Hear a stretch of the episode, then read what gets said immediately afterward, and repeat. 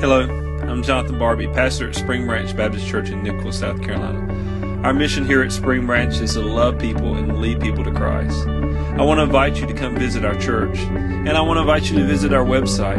Our website is www.springbranchbc.com. I hope that today God will richly encourage you through His Word.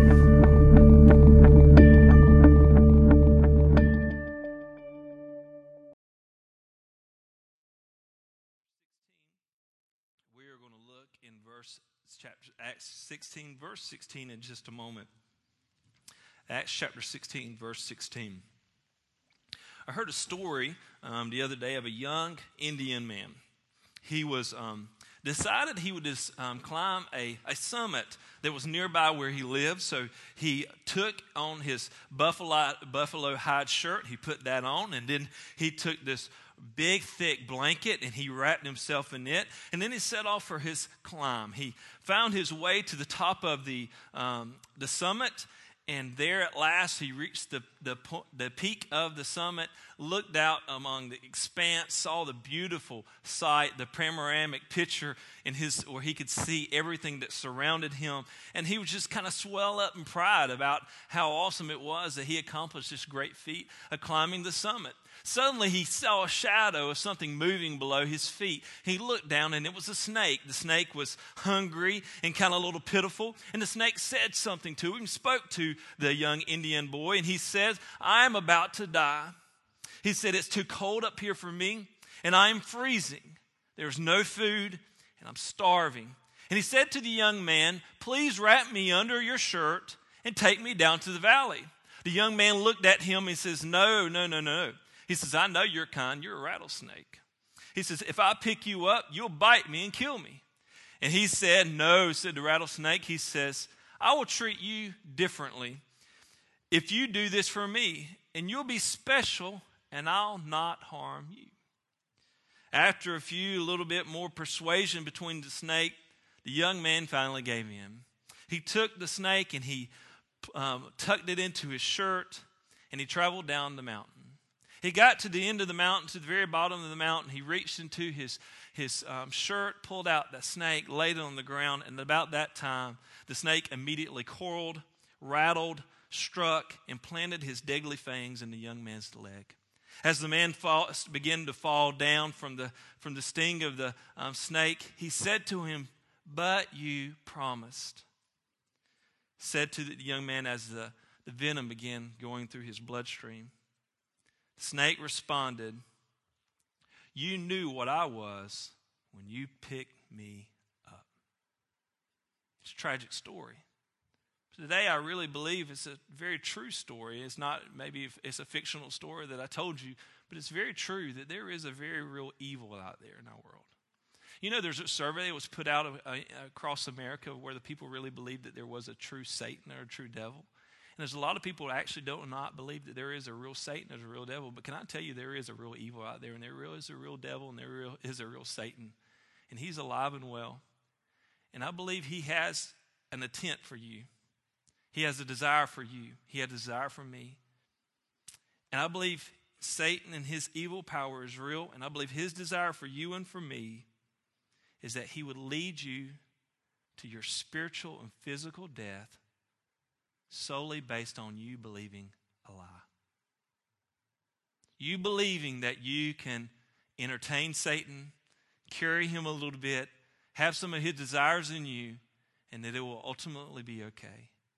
And by you believing that lie, living that lie, he wants to lead you right to your very own spiritual slash physical death at times. so this morning is a very strong, a very interesting passage of scripture but it's a story of uh, uh, evil and evil's intent for believers and for unbelievers. And so this morning, I want us to walk through this passage of Scripture, and we're going to see a, a real evil happening in the Bible. Now, I want you to see what its desires was for believers and what its desires for unbelievers. And then this morning, I want you to see what Jesus' power has to do with evil. So let's look at the passage of Scripture. It's Acts 16, starting in verse 16. Will you stand with me in reverence of reading God's Word? We're going to read a few passages here. It says, As they were going to the place of prayer, where they met by a slave girl who had the spirit of divination and brought her owners much gain by fortune telling. She followed Paul and us, crying out, These men are servants of the Most High God, who proclaim to you the way of salvation. And this she kept doing for many days. Paul, having become greatly annoyed, turned and said to the Spirit, I command you in the name of Jesus Christ to come out of her. And it came out of her came out that very hour.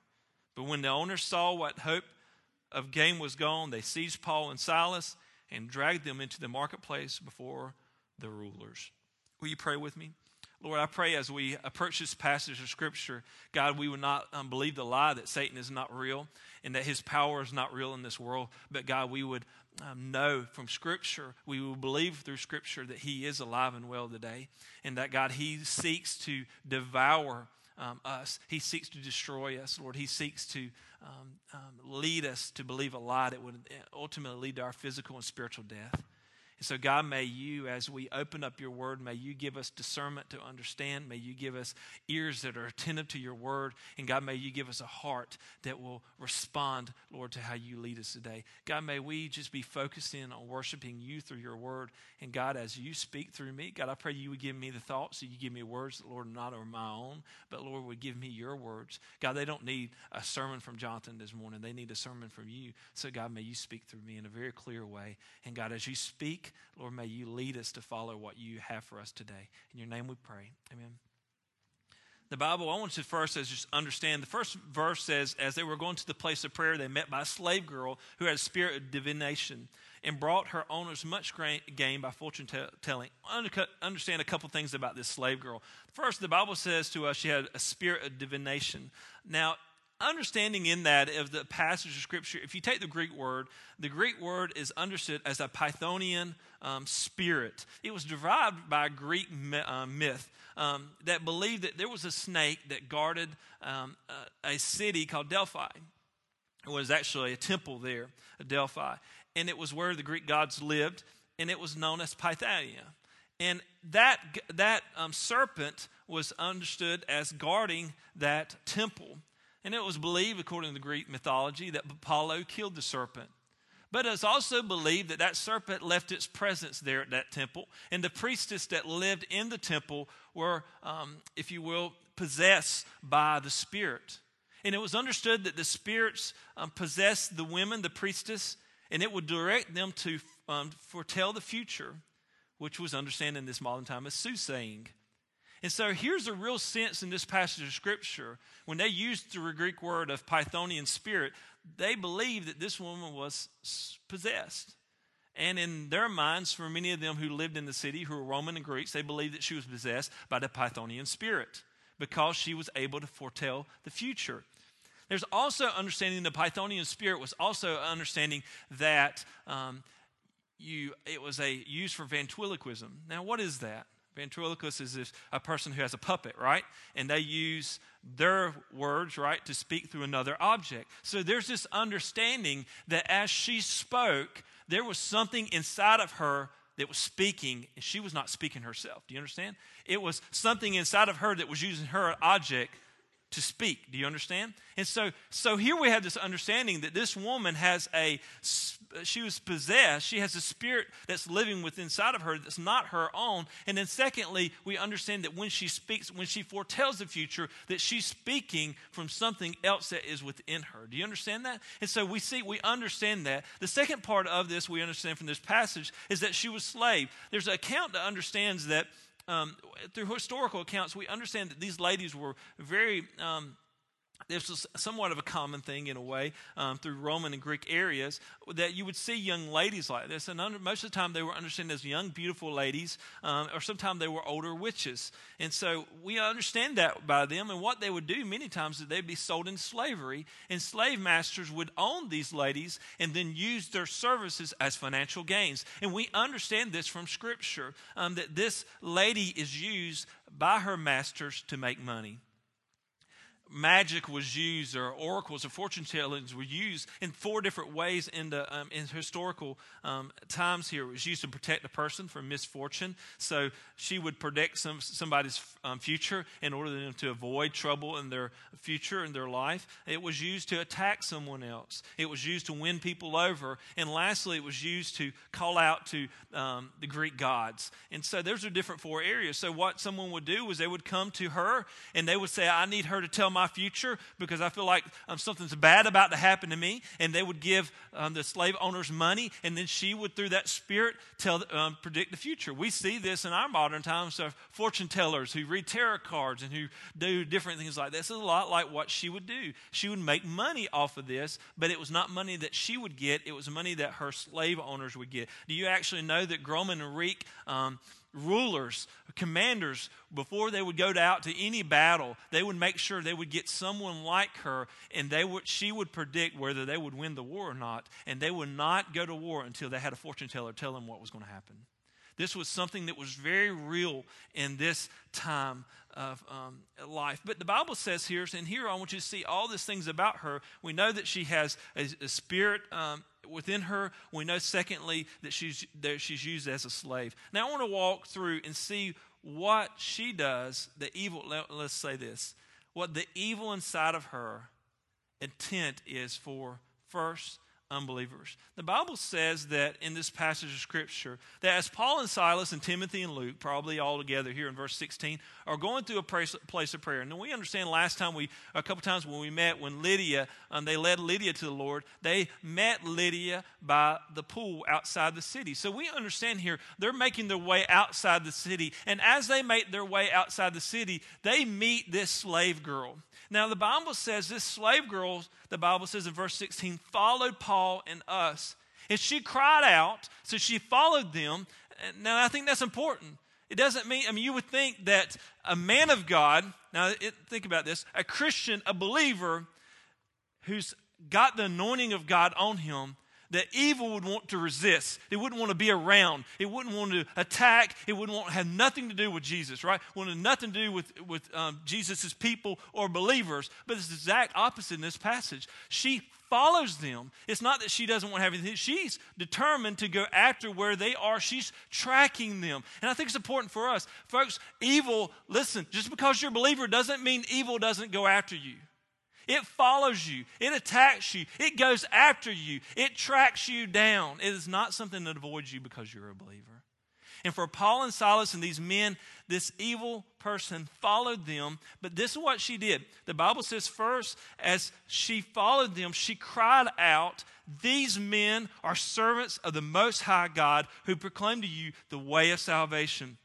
The Bible says to her in here that she cries out. Now, I really believe because they used that word, when she cries out here, it didn't sound like a woman. I believe it didn't sound like somebody totally contrary to what she originally sounded like because they used the word ventriloquism. She spoke out in another voice. And she spoke out, These men are men of the Most High God. Now, you say, and I say when I first read that, that doesn't make sense. That actually sounds pretty good. I mean, she sounds like a good politician. I mean, she's campaigning for these men. Hey, these are good men. These are men you should follow. That's kind of what it sounds like, doesn't it, when we read it? But on the contrary, is what she's doing here is she's speaking against what they are saying. And here's the first point here I want you to see. What is evil intent for, God, for unbelievers? First, evil desires to deter people from the gospel. First and foremost, evil seeks to deter people from God's word, from the gospel. Well, how do you mean that, Pastor? Well, the Bible says that she says, very first in this passage of Scripture, um, she followed us saying, These men are from the Most High God. Now, we understand that where was she? She was in Philippi. Philippi was what? A Roman and Greek city.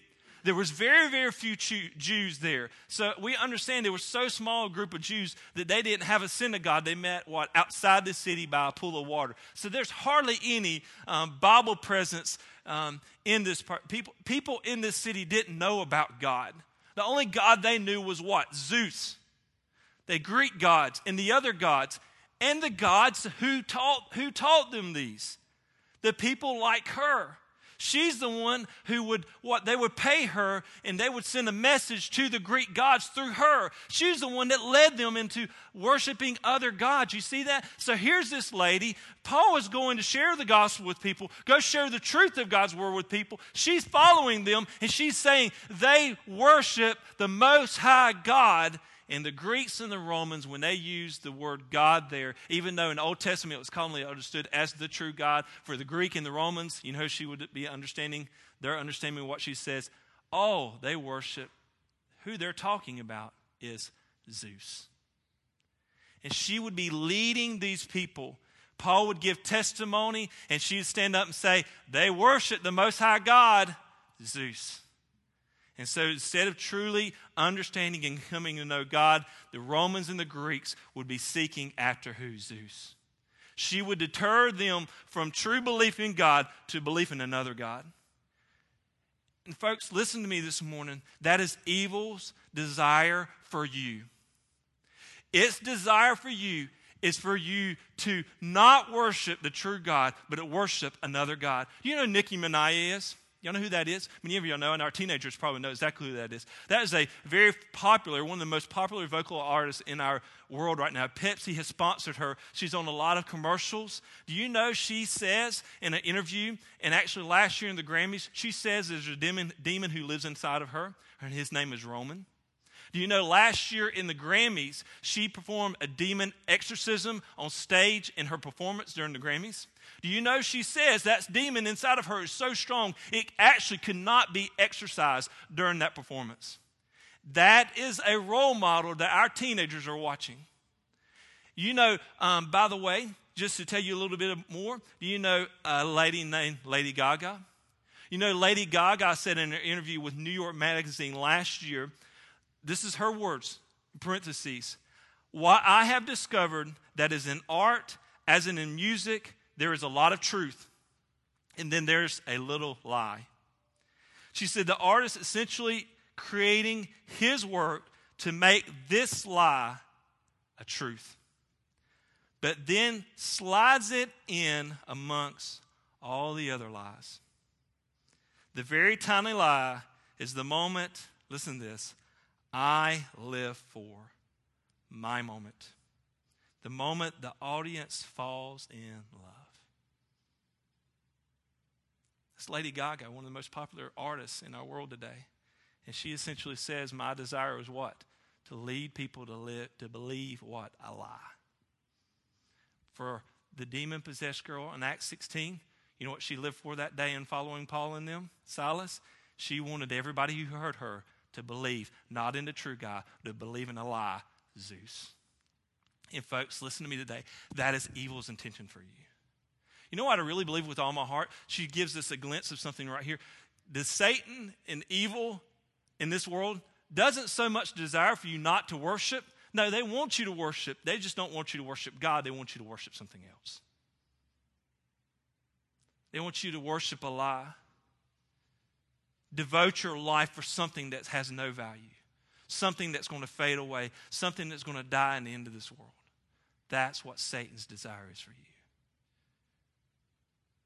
Teenagers, Satan's desire for you is to worship a boy or a girl.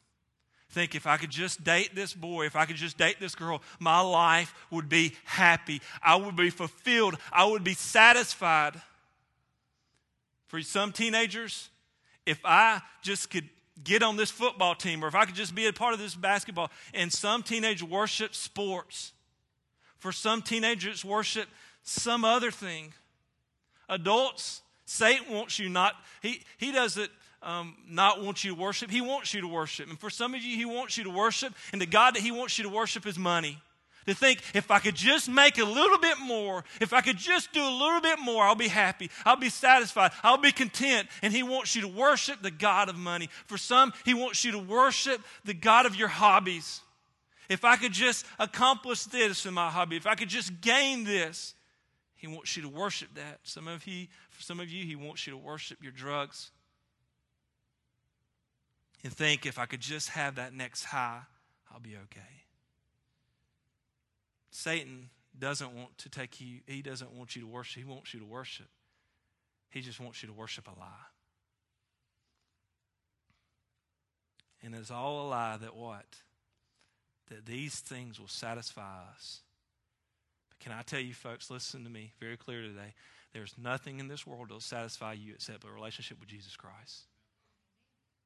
I want you to see, secondly, in this passage, what evil's desire was, the evil's intent was. Evil intent sought to deter unbelievers from, um, from the gospel, and evil seeks to disturb believers from sharing the gospel. He wants you to take you away from worshiping God, the true God. But secondly, evil's desire for you has disturbed you from sharing the gospel. The Bible says in this passage of Scripture that she cries out, um, These are servants of the Most High God. And then listen to verse 18. The Bible says, And sh- this she kept doing for many days. And the Bible says, Paul, having become greatly annoyed, annoyed turned and said to, to the Spirit, The Bible says that this evil thing didn't encounter them just one day, but day after day after day after day after day, she sought to deter people from the gospel. Day after day after day, she sought to disturb the believers from sharing the gospel. I believe she did this because she didn't want people to believe in the true God or the spirit, the evil within inside of her, let me say it that way, didn't want them to believe in the true God. And I believe the evil inside of her did not want Paul and Silas to be encouraged by what God was doing, but on the contrary, she wanted them to be discouraged, disturbed, and give up with sharing the gospel. The word there for in the Greek um, for annoyed there is the Greek word of diponestes. And that word there means be disturbed or burdened by something. For Paul, as she did this day after day, I really believe this, this upset Paul.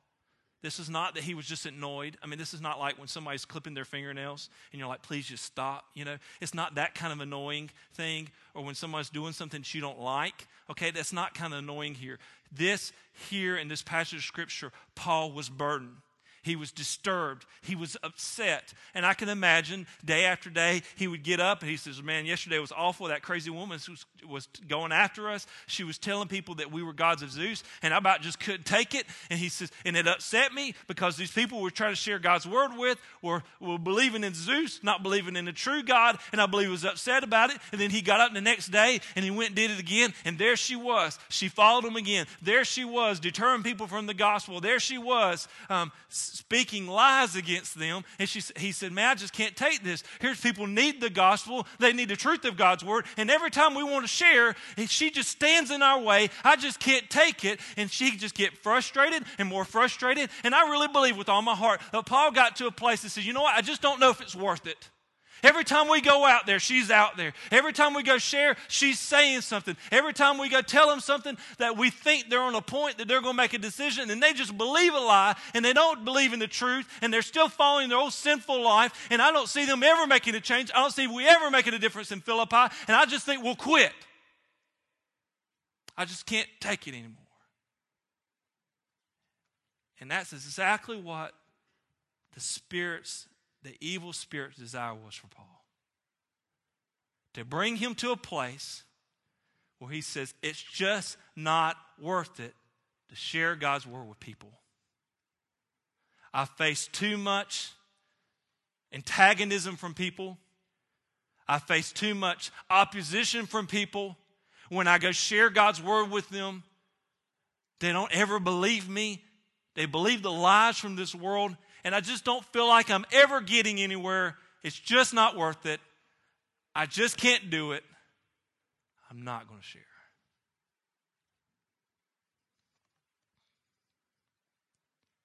Can I tell you that's exactly what evil wants for you? He wants to deter you from worship, but listen to me. Be as clear as I can with you. Jesus' last command was to you for what? Go. What? Make disciples of all nations baptizing them in my name. The last God's command for you was to go and share. And the very, very thing that Satan does not want you to do is share the gospel. And he'll do everything he can every day to stop you, disturb you, to discourage you from doing what God's called you and commanded you to do. And it's happened throughout all the ages. A great book called Tortured for Christ by Richard Wurmbrand.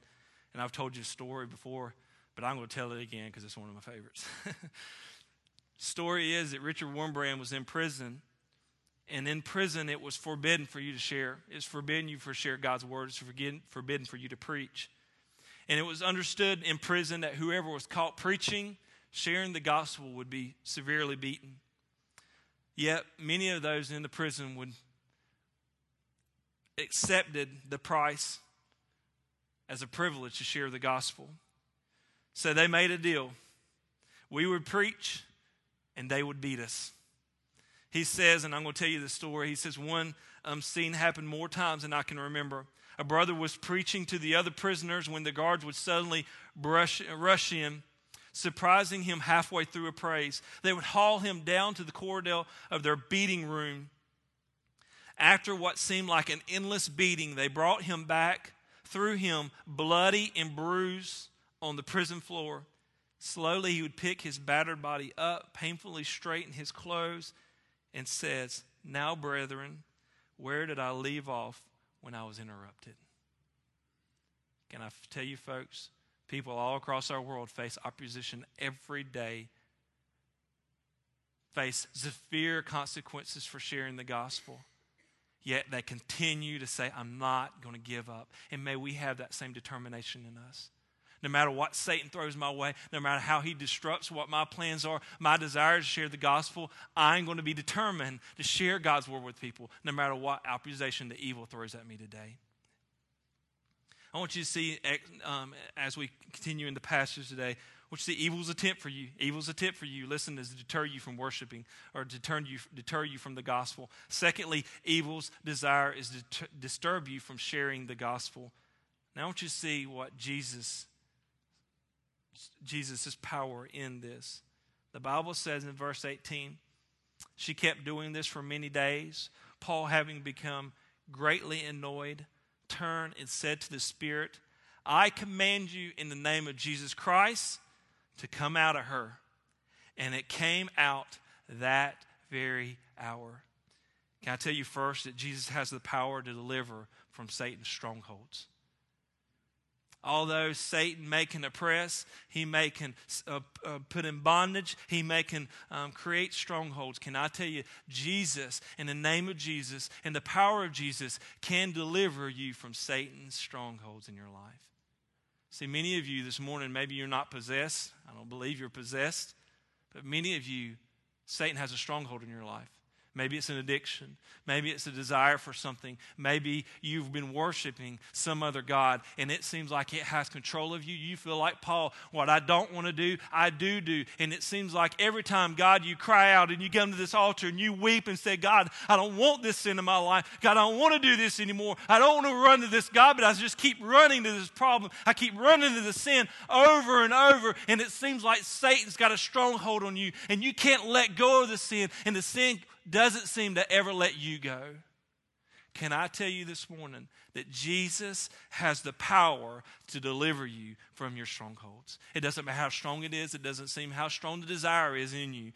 Um, Jesus can deliver you from Satan's strongholds. I heard a story of a man, this is actually last year. Um, there's a story in the New York Times about a man, he was 51 years old, he was ex convert, his name was Robert. Robert um, had a terrible childhood, and he um, spent most of his life in prison. As uh, he was released from prison in, in 2001, he really had a hard time finding his way back into society. He had a hard time um, paying his bills, uh, paying rent. Um, he did some time in, in, some shelters. Finally, in 2010, um, Robert um, had a grace like experience he got in a cab one day and he was, running, he was driving down the road in the cab, and there was a man in the cab with him, and his name was Rashad Green. He was a writer, he was a film director. He looked at um, Robert and he says, You know what? I, I know this is strange to ask you, but he says, I'm a writer and director, and I'm casting a play right now, or casting a, a movie, a film, and I'm looking for a man who um, will play a tough looking former ex convert. He said, You wouldn't be interested in um, trying out for the part. He said, Man, sure I would. Believe it or not, months later, Robert would go in and try in for the, for the play or for the film.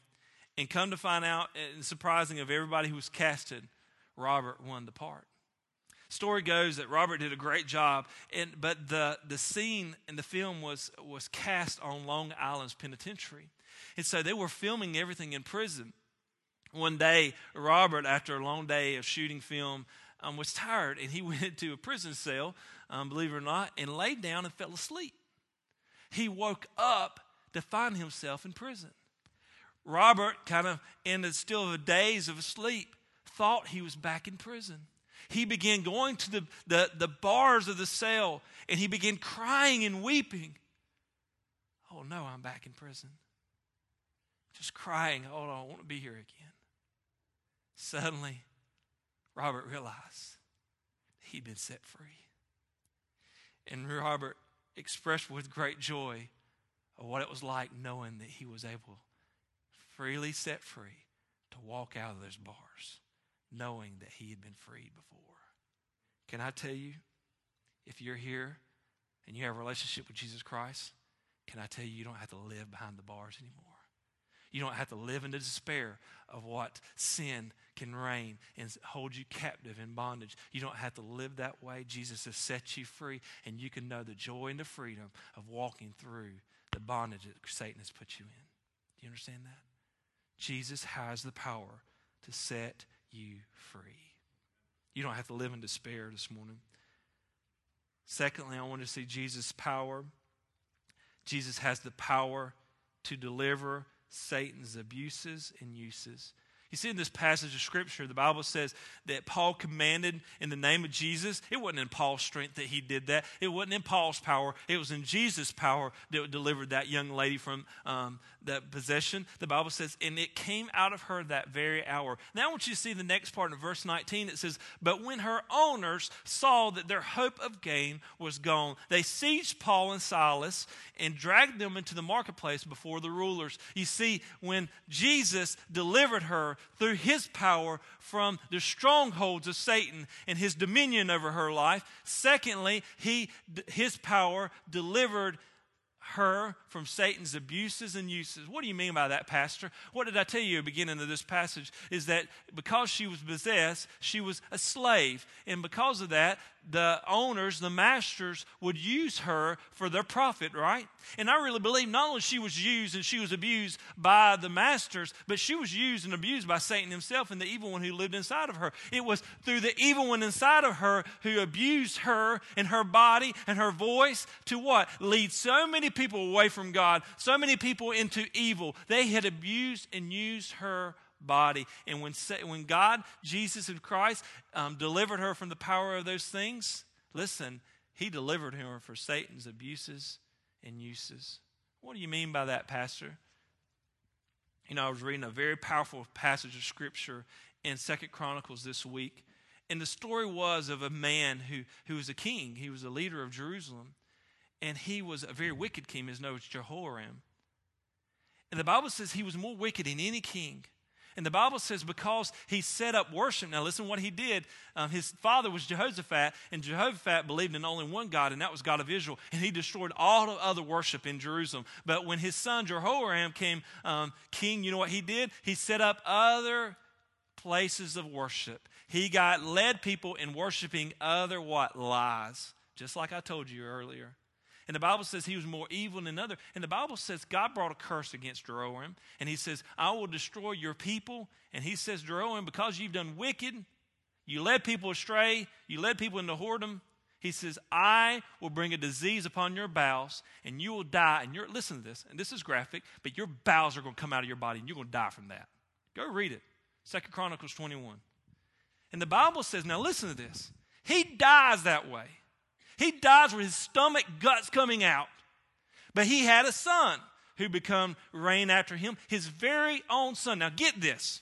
Now, if my dad died because God brought judgment on him because he led the nation in worshiping other gods in, in wicked lifestyle, I think something in my mind would click. I don't want to live that way. But you know what the Bible says? His son followed the practices of his father, and he did just what his dad did. And it led to his death as well. And can I tell you this? Listen, when evil comes upon you and he seeks to devour you, listen, he wants to put a stronghold in your life, but secondly, he wants to abuse you and he wants to use you. He wants to use you in such a way that you'll lead others to people in your family, in your children, your grandchildren, that you lead them away into the same evil that you went into. That is evil's desire for you. Think of Maurice this week. Maurice sit here and told you about how he had an alcoholic dad that he didn't know at night whether he'd be beaten or he'd kill his whole family or he'd kill somebody else's family. And he lived in that nightmare his whole life. And his sisters lived in that nightmare. But what did his sister do when she grew up? She became a druggie just like her dad. And folks, can I tell you, evil's desire for you is deter you from the Word of God, deter you from worshiping God. Evil desire for you is He doesn't want you to share, but He wants to create a stronghold in your life. And listen, He wants to use you. He wants to abuse you, and He wants you to lead others in evil and wicked junk. Can I tell you, folks, grandparents, parents, people today, you think nobody knows what I'm doing. It doesn't matter how I live my life. It doesn't matter the sin of my life. Can I tell you it does? And your children, your grandchildren, they are watching you. Don't let Satan use you. Listen to me. Jesus has the power to deliver you from the strongholds, and Jesus has the power to deliver you from Satan's abuses. I think it's beautiful to know in this passage of Scripture listen, Jesus set her free, it was gone. Jesus set her free, and what did her owner say? Oh no, we can't make money off of her anymore. She's not under Satan's control anymore. There's been something new has happened to her. And may you that be said of you too man, Satan's not reigning in their life, evil's not reigning in their life, something's happening in them. And they're not drawing people away from God anymore, they're drawing people to God now. I'm going to close with this. You know, Phoenix, um, in Phoenix, there's a hospital. It's called Samaritan's Regional Medical Center in Phoenix, Arizona. You know, they did a study about snakes, actual rattlesnakes. And you know that it is understood through their studies that rattlesnakes can are just as deadly when they're dead. That a rattlesnake thought to be dead can still strike, bite, and kill you. Doctors in Phoenix says that they had a large number of patients that would come in every year who would suffer from snake bites from rattlers thought to be dead. They said sometimes the snakes were shot, their heads were cut off, but the, the snake's head would retain a reflex action. And one study showed that snake's head could actually still make a striking type motion for up to 60 minutes after decapitation. Can I tell you this morning, listen to me very clearly, that Satan, the old serpent, the Bible says was defeated at Calvary. Hebrews 2 tells us that, he, that the high priest, by his death, destroyed him who holds the power over death. For a season, Satan can still strike and wound us. He can still hurt us, poison us, poison our relationship, and spread deadly venom into our houses and our lives. Listen, Jesus may have defeated him at the cross, but he's still at work. May we be aware of his intentions, but may we claim Jesus' power. You pray with me. Miss Gwen's going to come.